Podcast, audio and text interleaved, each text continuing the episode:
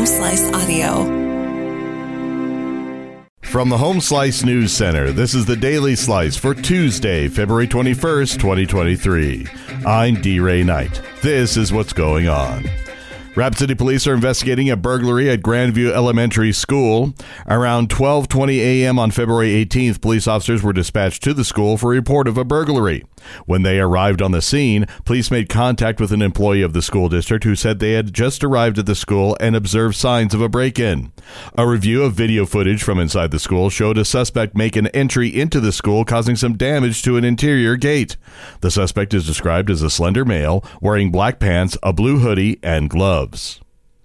A new poll shows overwhelming support for a repeal of the state tax on groceries. Kevin Phillips has more. Governor Kristi Noem released a poll Monday that showed support for cutting South Dakota's grocery tax. The poll, conducted by Front Porch Strategies for South Dakota Strong Leadership PAC, reported showing bipartisan support 75% for eliminating the tax on groceries. Of the 653 people surveyed from February 16th through the 18th, 93% said they're significantly impacted by rising inflation. The poll also states that 85% of South Dakotans say their grocery bill has increased by over $50 when compared to 2020.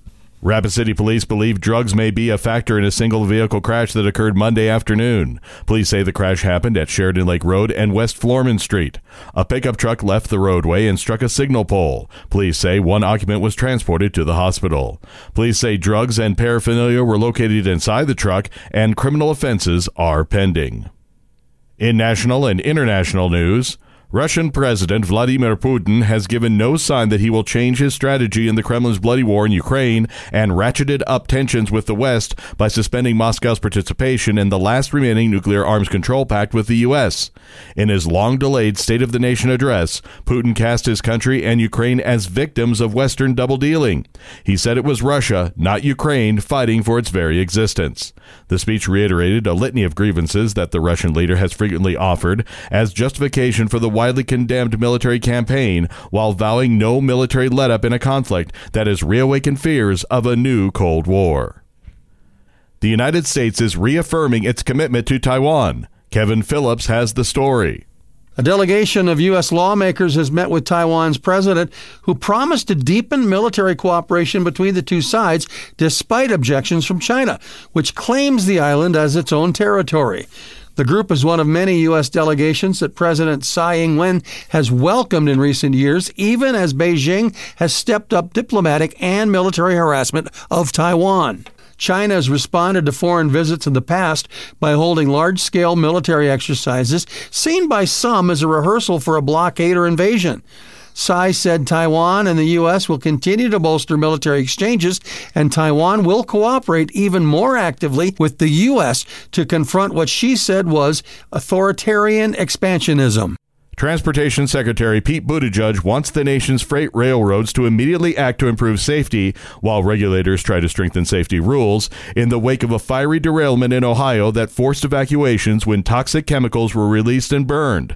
Buttigieg announced the reforms Tuesday, two days after he warned Norfolk Southern to fulfill his promises to clean up the mess just outside East Palestine, Ohio, and help the town recover. The railroad reiterated its commitment to safety and aiding East Palestine, but didn't directly respond to Buttigieg's criticism. Your weather forecast from the Home Slice Weather Center.